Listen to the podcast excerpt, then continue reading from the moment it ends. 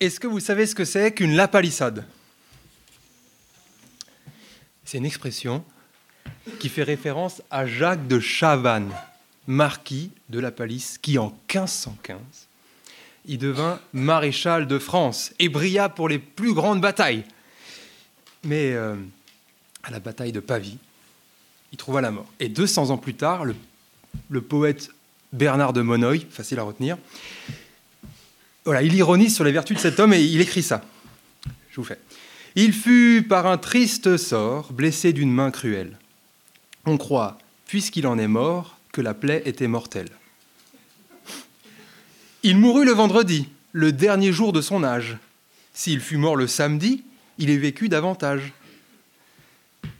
Ça, c'est une lapalissade. On parle de vérité de la palisse lorsque quelque chose c'est tellement évident qu'en fait c'est risible quoi.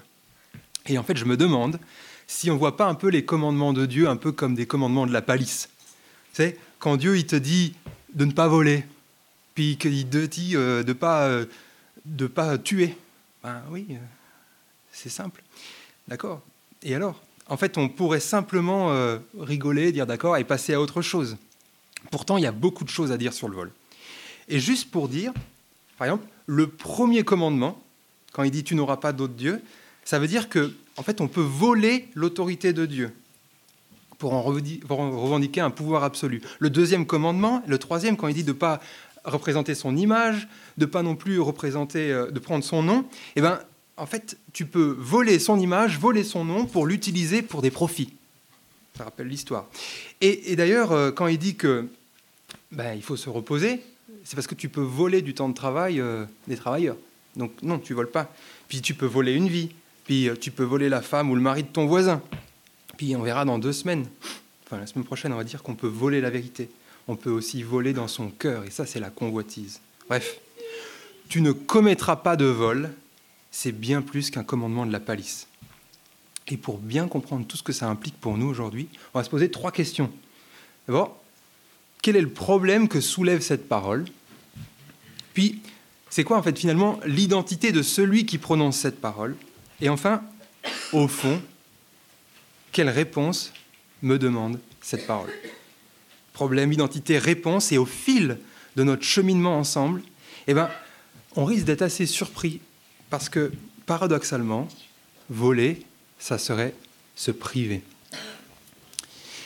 Alors, c'est quoi le problème soulevé par cette parole de Dieu?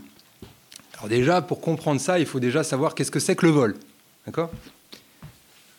Est-ce que vous êtes d'accord si je dis que voler, c'est priver quelqu'un de quelque chose?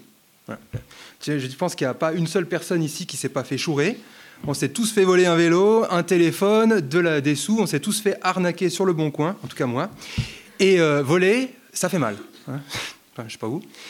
Et ça fait mal, mais surtout, ça fait mal individuellement, mais ça fait mal collectivement aussi. Parce que, par exemple, juste pour parler de ça, la fraude fiscale coûterait à la France entre 25 et 100 milliards d'euros. 25 et 100 milliards d'euros qui seraient volés comme ça. Ça fait beaucoup d'argent quand même qui pourrait être utilisé pour faire des trucs. Et euh, est-ce que j'ose vous parler, vous savez, de ces enfants qu'on vole à leur père, à leur mère pour en faire des soldats ou, euh, ou des prostituées? Qu'on vole des hommes, des migrants pour qu'ils deviennent des esclaves? Ces gens qui n'avaient rien bah, ils se retrouvaient à être privés d'encore plus que rien. Ils sont privés de tout, privés de liberté, privés d'avenir, privés de dignité. Le vol, c'est priver quelqu'un de quelque chose, et le vol, ça nous dégoûte, ça nous met en colère, ça nous révolte, ça nous dégoûte, ça nous met en colère parce que le vol, c'est pas juste au fond. Mais ce qui est assez intéressant, je trouve, c'est de se dire que ce sentiment d'injustice que le vol nous procure, il n'est pas assez fort nous faire arrêter de voler. En fait, parce que le vol, plus que de priver quelqu'un de quelque chose, en fait, voler, c'est essayer de combler un besoin. On vole, on vole parce que quoi? Et on a besoin de sécurité. C'est, on vole parce qu'on manque. Enfin, parce qu'on pense manquer. Hein. Parce que, par exemple, si je déclare le vrai chiffre d'affaires de mon entreprise, ben, je vais me faire éclater par les impôts. Et puis, et puis au fond, qu'est-ce qui va se passer dans deux ans quand j'aurai fini mon CDD Il faut bien que je me débrouille. Et puis, et puis qu'est-ce qui va se passer si je loupe mes rattrapages et que je loupe mes études? Et, au fond, qui c'est qui va reprendre mon vieux diesel? Parce qu'à Toulouse, on ne peut plus rouler avec bientôt. Comment je vais arriver à le refourguer? Tu vois? Il faut bien qu'on se débrouille parce que tous les moyens sont bons pour finalement garantir ma sécurité. Et ce qui est intéressant, c'est que face au lendemain difficile, incertain, ben mon idéal de justice, il s'écrase. Et donc on a besoin de sécurité, mais aussi on a, on a besoin d'exister. Ça, ça c'est... Tu vois, je m'explique. On vit dans un monde, je pense, vous êtes d'accord avec moi, où le plaisir, c'est number one. Il faut kiffer, quoi. Il faut profiter, il faut s'amuser, il faut s'éclater. Tu vois, il faut partir en vacances, il faut s'acheter des trucs cool. Tu vois, il faut avoir le nouveau gadget à la mode. Peu importe si au fond, ton nouveau gadget, ça prive la jeunesse de tes ouvriers pakistanais que de toute façon tu ne vois pas. Tu vois, il faut bien se faire plaisir. Pour le fun, on fait n'importe quoi. D'ailleurs, dans cette salle, il y a un gars qui s'est fait voler une chaussure. Pas deux, une.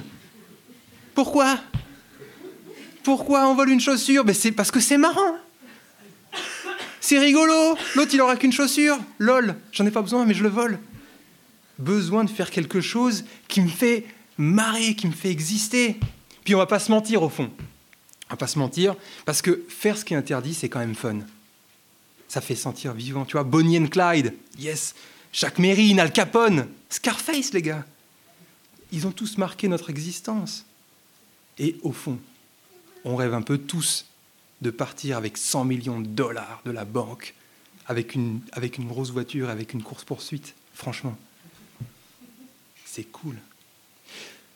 Besoin de sécurité, besoin d'exister et surtout besoin de justice. Tu sais, ce qui est paradoxal, c'est qu'on peut voler pour combler un besoin de justice. Tu vois Mais le problème, c'est que c'est nous qui définissons ce qui est juste. Deuxième problème, c'est que c'est nous qui appliquons notre justice. Exemple, l'État va taxer les auto-entrepreneurs et les artisans parce que l'État sait que les auto-entrepreneurs et artisans, ils vont frauder qu'est-ce qui se passe C'est pas juste. Moi, j'ai jamais volé. Alors, qu'est-ce qu'il va faire ben, Il va frauder. Parce que le sentiment d'injustice va pousser à frauder. Autre exemple, telle politique, telle entreprise, telle personnalité s'en met plein les fouilles. D'accord Sans que rien se passe du tout, jamais. Du coup, ben, il n'y a pas de raison pour que moi aussi, je m'en mette pas un peu plein les fouilles. Tu vois faut bien euh, remettre la balance. Du coup, bon, moi, c'est vrai que je ne peux pas voler un million d'euros en assistance par, assistant parlementaire, je peux pas euh, voler des choses comme ça. Par contre, je peux bien gruger 1000 balles quand euh, je fais un peu... je vends mal ma voiture qui est un peu cassée. Je peux bien frauder 100 euros quand je ne paye pas tous mes tickets à la SNCF ou quoi que ce soit. Et je peux même voler 10 balles quand je ne rembourse pas ce que je dois. En fait, peu importe. Ce qui est important, c'est que il faut qu'il y ait notre niveau d'injustice qui soit relevé, peu importe ce que je fais. Alors c'est quoi le problème? Voler, c'est finalement combler un besoin profond, un besoin profond de sécurité, de vivre vraiment, d'exister, un besoin de justice. Mais on est dans un piège parce que finalement, nos besoins nous poussent à faire subir ce qu'on subit et ce qu'on ne veut pas subir. Voler, plus que priver quelqu'un de quelque chose, en fait, c'est essayer vainement de combler un besoin. Et comment est-ce que je peux faire pour combler ce besoin qui n'est pas mauvais de sécurité, d'existence, de justice? Et eh bien c'est là, en fait, que la foi en Dieu, bien plus qu'une simple croyance de Noël, c'est une vraie réponse. En fait, il est, temps de comprendre qui est celui qui révèle cette parole. Qui est-ce qui se révèle quand celui qui dit cette parole? Il est temps de comprendre qui est Dieu. Et Dieu, dans la Bible, il se présente d'abord comme le divin propriétaire. Et qu'est-ce que ça change? Ben, Je ne sais pas vous, mais on accepte généralement l'idée qu'on n'est plus maître de tous nos biens une fois qu'on meurt. D'accord? On ramène rien. Par contre, est-ce qu'on en est vraiment les maîtres durant notre vie? Question. Parce que tout nous échappe, tu vois? Hop, la santé, elle est plus là, je peux la perdre. Ma voiture que je parlais, ben, finalement, ah, elle lâche, je peux plus la vendre. Ah, ben euh, aussi, mes enfants, ils sont partis. Ah, puis mon entreprise bat de l'aile, je me suis fait virer, il y a quelque chose, je peux rien garder. Et, et en fait, si je peux rien garder, c'est parce que les biens, à la base, ce n'est pas, pas à moi, ils appartiennent à quelqu'un d'autre. Ça, c'est Genèse chapitre 1, 1. Au commencement, Dieu créa le ciel et la terre. On n'est que des locataires ici. Il y a Dieu qui est le proprio. Et quand il détaille après dans Genèse qu'est-ce qu'il fait avec cette terre, mais voilà ce qu'il dit. Je vais mettre euh, la parole dans Genèse au chapitre 2 à partir du verset 8. L'Éternel Dieu planta un jardin en Éden du côté de l'Est et il y met l'homme et la femme. Donc Dieu, le divin propriétaire, il place l'homme et la femme dans un jardin paradisiaque, ça c'est les versets 9 euh, à 14. Et pourquoi faire? Ça c'est le verset 15. Ça arrive. Alors Dieu parla à Noé. C'est pas grave, verset 15. L'Éternel Dieu, je vous le lis, prit l'homme et le plaça dans le jardin d'Éden pour qu'il le cultive et pour qu'il le garde. Dieu nomme non pas Noé, mais Adam, intendant de, ses biens, et lui donne la mission de bien s'en occuper. C'est ça cultiver, d'en prendre soin. Donc Dieu, le divin propriétaire, il lègue de ses biens à Adam et par là lui donne le sens de son existence et par conséquent la nôtre. Je vous raconte, je raconte moi j'aime bien raconter des histoires euh, que je trouve dans le journal et j'ai trouvé celle-là qui est, un, peu, folle. C'est dans l'Actu Bretagne. Bref, un homme de 72 ans a été bénévole des Restos du Cœur depuis plusieurs années. Il est condamné par le tribunal de Rennes, chez les Bretons ou Normands, en 2019 pour avoir dérobé une quantité impressionnante de produits dans les locaux de l'association. Qu'est-ce qu'il a fait? Chez lui, les policiers découvrent l'équivalent d'un entrepôt d'épicerie. Pas moins de 734 produits sont répertoriés. Dedans, il y a trois congélateurs remplis de trucs, 193 boîtes de conserve, 42 paquets de café, 42 gels douche, 26 shampoings et attention, 66 rasoirs jetables. Et... Quoi? Comment est-ce que tu peux arriver à faire ça? Comment tu peux voler les mecs qui ont déjà rien en fait? Eh ben, C'est que le pauvre gars, notre pauvre ami, il a oublié en fait pourquoi est-ce qu'il travaillait au resto du cœur. Il a oublié le sens de sa mission. Il n'était pas propriétaire. C'est, les restos du cœur qui l'ont légué des biens qu'il était censé administrer pour le bien de ceux qui n'ont rien. Tu vois? Eh bien ça, c'est la même chose pour nous. De la même manière, on ne comprend pas. On ne comprend pas le sens de notre existence. On croit que le but dans nos vies, c'est d'accumuler des biens, ah, comme ça, finalement on ne garde pas. Le but dans nos vies, c'est d'accumuler, c'est d'épargner et même peut-être même de s'emparer de biens qui ne m'appartiennent pas dans le but d'avoir toujours plus.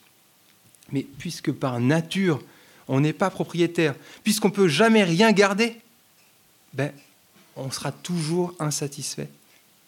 Et c'est un, c'est un serpent qui se mord la queue, on sera toujours insatisfait. Et du coup, Dieu, parce qu'il est le propriétaire, nous libère de cette quête perpétuelle d'acquisition. Il nous montre que ce n'est pas le sens de notre existence. Notre vie, ce n'est pas l'accumulation, c'est la gestion. Même avec 100 euros, même avec 1000 euros, même avec 10 000 euros, en fait, peu importe, je, peux être comblé de bonheur parce que ce qui est important, ce n'est pas d'avoir, c'est ce que j'en fais. Dieu donne un sens et exister, c'est gérer ce que Dieu me donne. C'est là. Donc non seulement Dieu, le divin propriétaire, redonne du sens à ce que ça veut dire qu'exister, que vivre, mais, en plus, en fait, Dieu, il est le divin Père qui pourvoit. Parce que, comme je disais, on ne sait jamais ce qui peut se passer demain. Et ça, ça nous prend la tête. Mais du coup, celui qui est le divin propriétaire se retrouve aussi être notre bon Père céleste. Et ça, c'est Matthieu 6 qui nous le dit. Matthieu 6, 25, Jésus dit ça. C'est pourquoi je vous dis, ne vous inquiétez pas de ce que vous mangerez et boirez pour vivre, ni de ce dont vous habillez votre corps. La vie n'est-elle pas plus que la nourriture et le corps plus que le vêtement?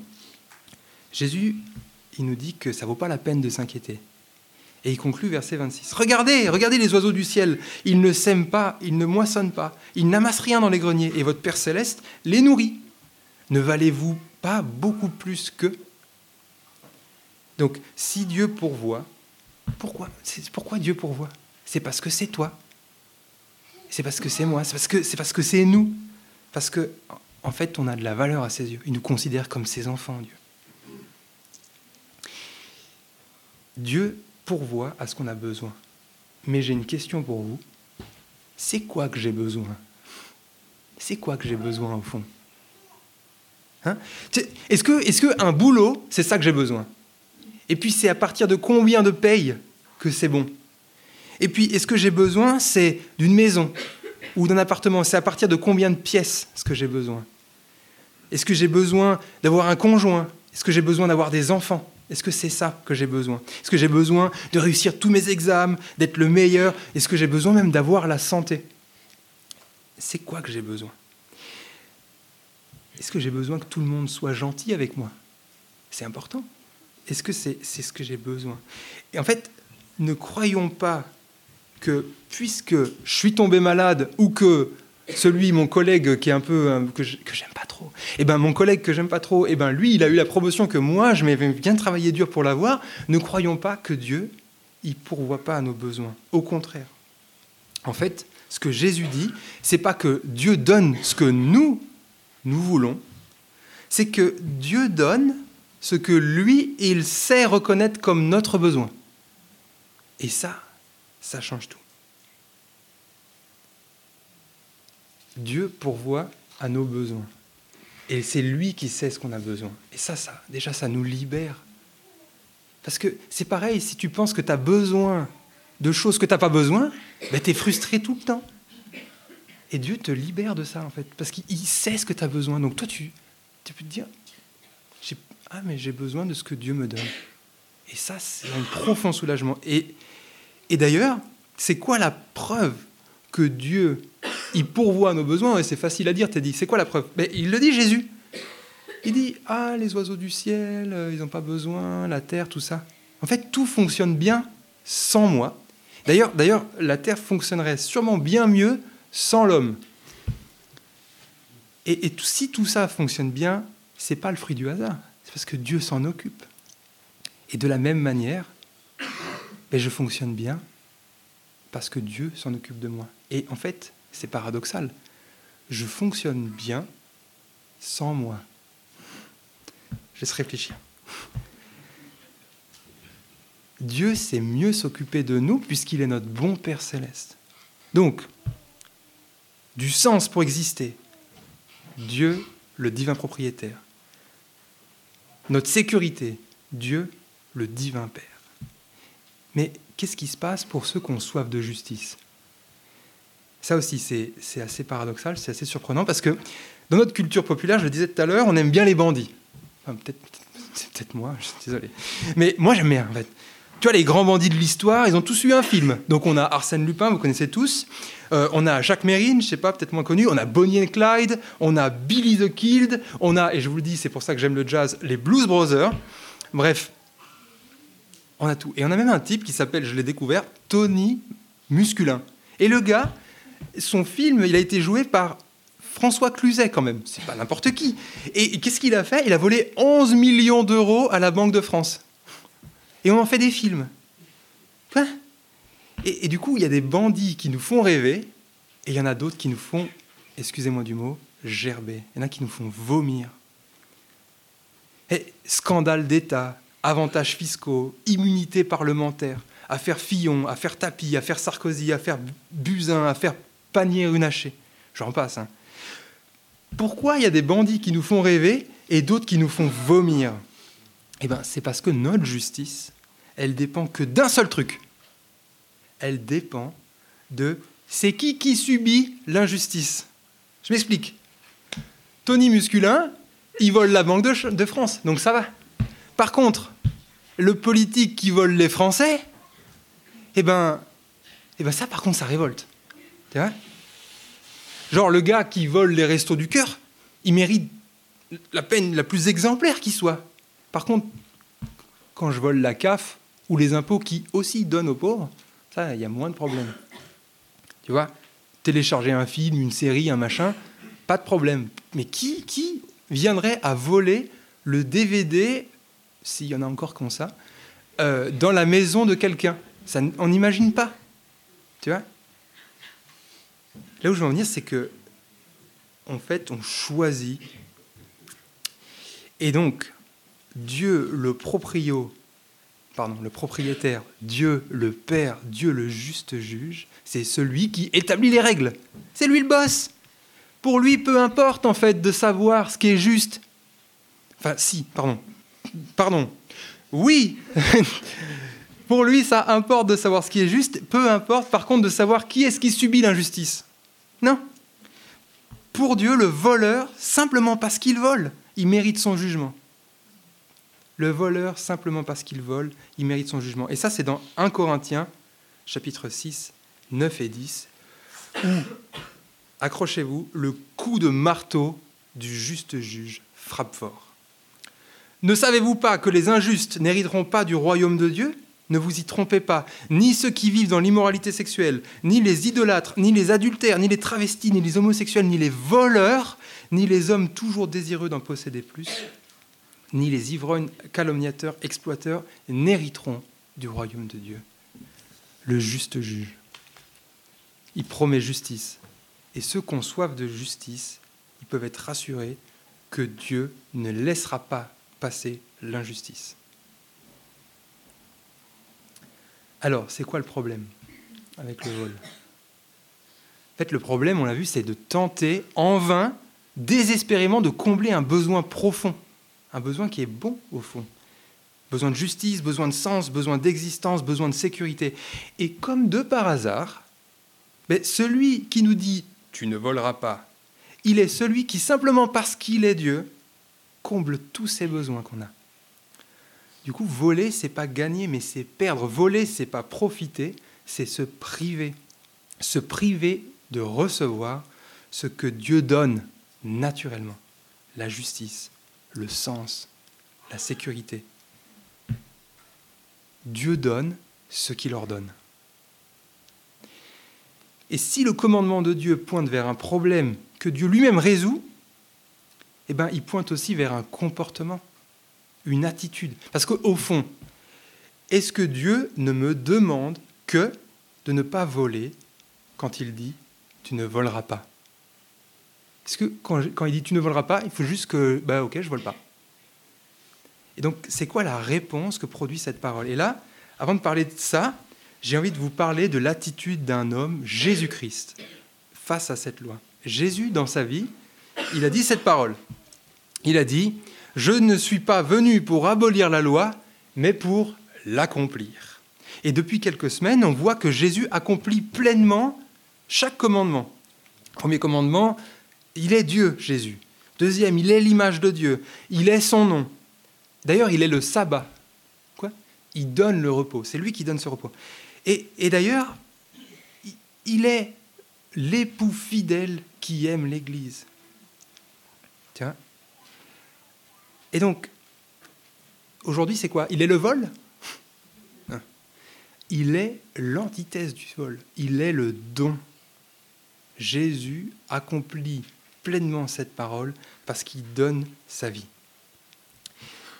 Et il le fait à la croix. Et donc, pendant sa crucifixion, il y a deux voleurs crucifiés avec lui. Et sur les deux voleurs, il y en a un qui, malgré sa souffrance, il est en train de, mourir, le gars. Malgré sa souffrance, il trouve encore la force de mépriser Dieu et de l'insulter et lui dit, dans Luc 23, l'un des malfaiteurs crucifiés avec lui lui disait en l'insultant, Hé, si te les Messie, vas-y, sauve-toi toi-même et sauve-nous avec moi. Mais l'autre, il est différent. Et il dit à Jésus, Seigneur, Seigneur, souviens-toi de moi quand tu viendras régner. Le deuxième voleur, lui, lui, il s'est vu tel qu'il était, voleur, coupable. Il s'est senti convaincu par son péché. Il a vu la perfection de Jésus. Il a vu l'injustice que Jésus subissait. Et surtout, il savait qu'il pouvait trouver en Jésus le pardon de ses fautes. Et que lui répond Jésus Je te le dis en vérité, aujourd'hui tu seras avec moi dans le paradis. C'est pas dingue Cet homme qui avait rien, Dieu lui donne tout.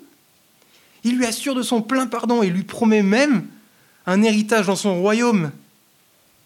Jésus, la manifestation du don parfait, il pourvoit aux besoins le plus profond de cet homme le pardon. Il donne ce que cet homme désirait, un royaume éternel. C'est un peu scandaleux ou pas Que Dieu y pardonne comme ça? Eh bien, En fait, Jésus, la manifestation du don parfait, il est aussi ce juste juge qui décide d'offrir sa propre vie parfaite, juste, impeccable pour payer le prix du péché de ce voleur, injuste. Il nous donne sa justice, son royaume, son pardon.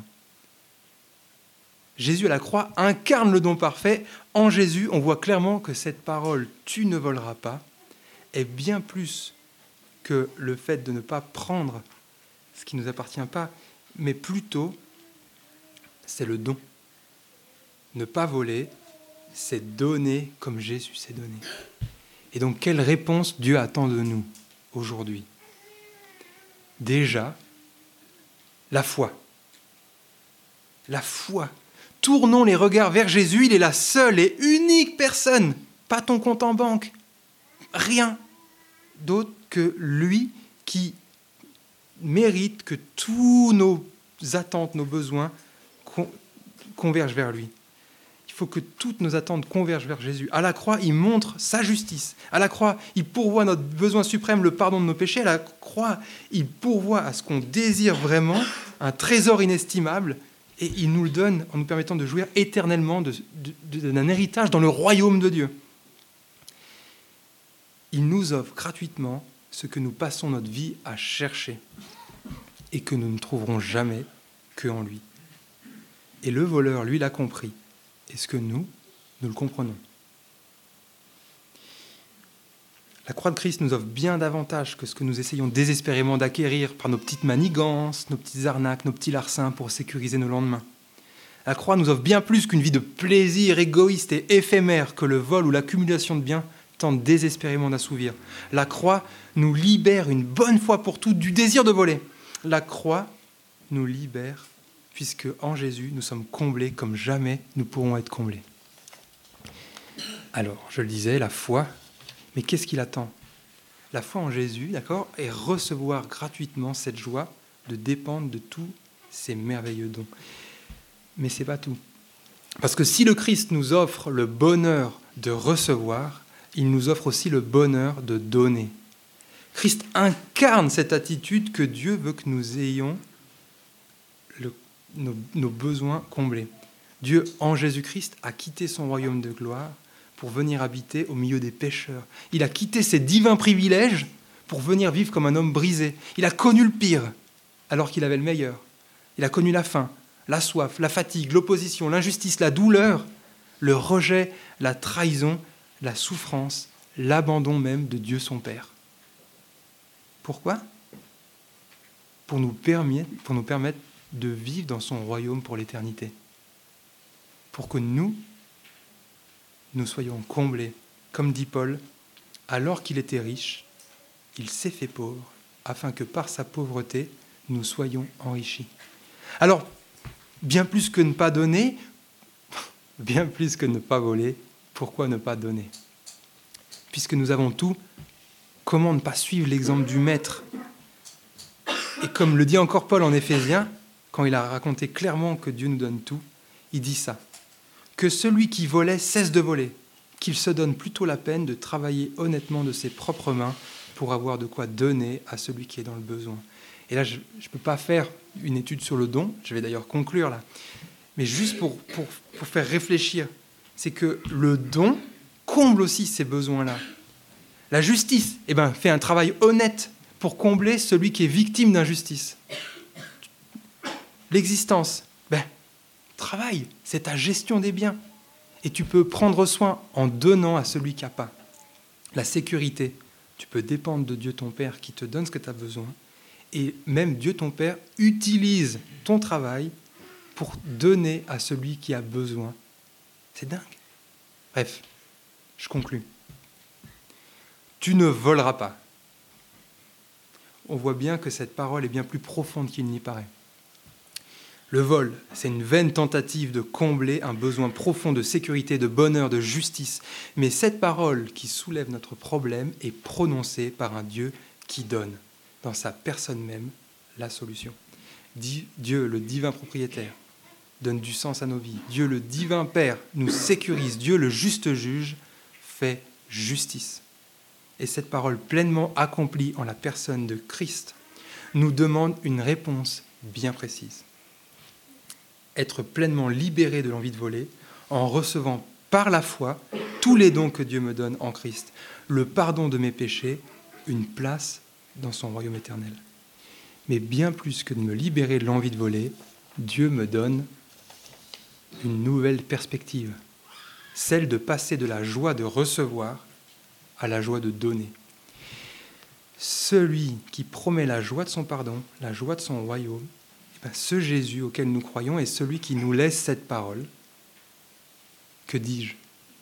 Pas cette parole, cette promesse, cette promesse de vivre une vie de bonheur dès aujourd'hui. Et je vous laisserai avec cette parole, et on va réfléchir un peu pendant que les musiciens vont monter, avec tout ce qu'il y a. Je vous laisse sur cette parole de Jésus que Paul prononce à ses frères d'Éphèse qu'il ne reverra plus jamais. C'est la dernière parole de Paul, enfin de, Jésus que Paul dit. Et voilà, je vous la lis. En tout, je vous ai montré qu'il faut travailler ainsi pour soutenir les faibles et se rappeler les paroles du Seigneur Jésus, puisqu'il a lui-même dit, Il y a plus de bonheur à donner qu'à recevoir. Mes amis, ne nous privons pas du bonheur que Jésus nous donne.